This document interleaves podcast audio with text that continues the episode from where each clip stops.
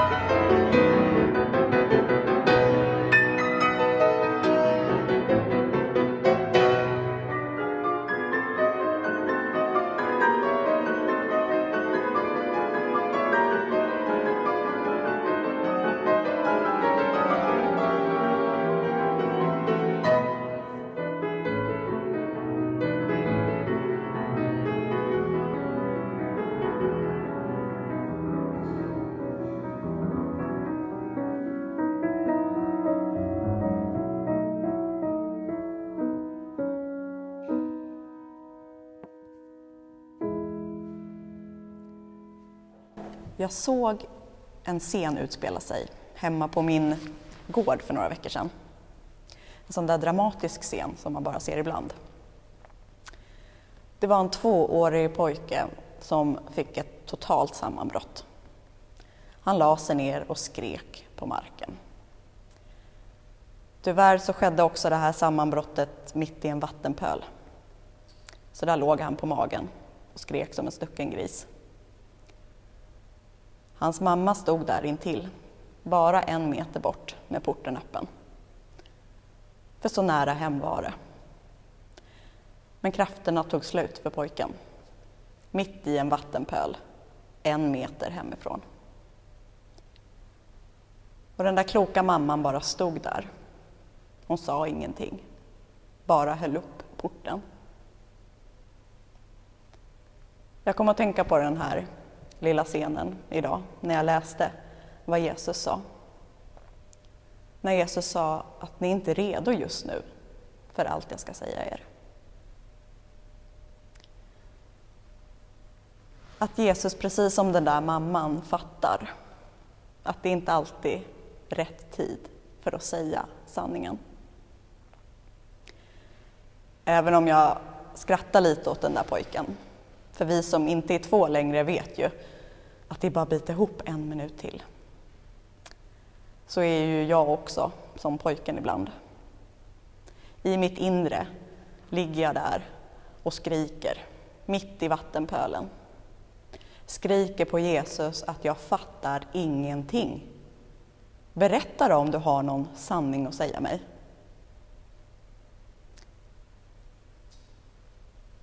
Men då föreställer jag mig att Jesus är precis som den där kloka mamman. Vänta lite. Det är inte läge att berätta för mig att jag ligger mitt i en vattenpöl. Det är inte läge att berätta för mig att det bara är en meter kvar till målet. Sanningen, den fullständiga sanningen, den kanske kan vänta lite just när vi är där i sammanbrottet. Fast det bara är en meter kvar.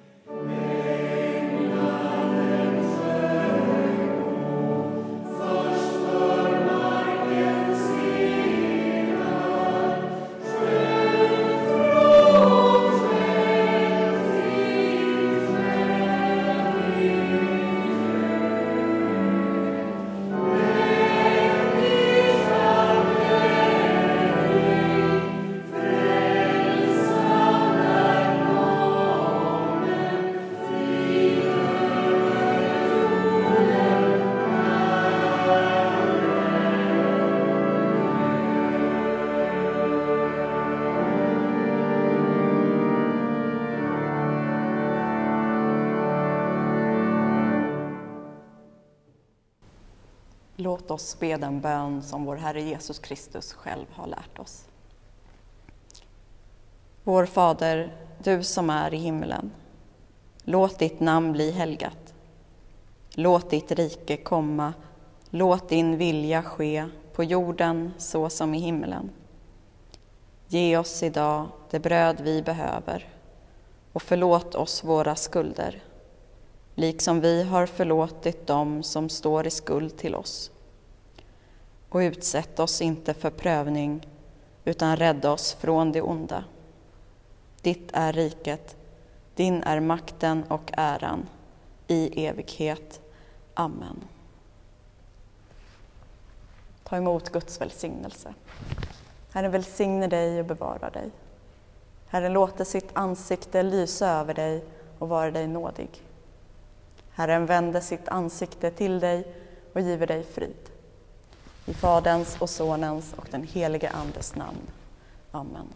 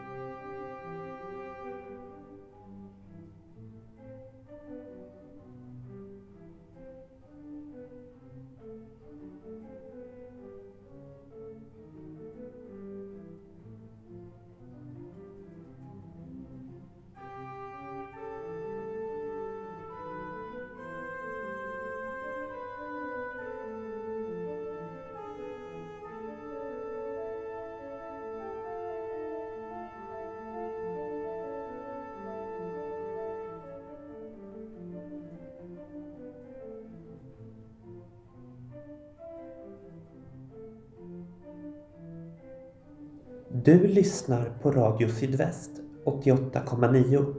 Detta har varit en sändning från Brännkyrka församling. Ansvarig utgivare Gustaf Frosteblad. Bibeltexter hämtade ur Bibel 2000. Copyright Svenska Bibelsällskapet.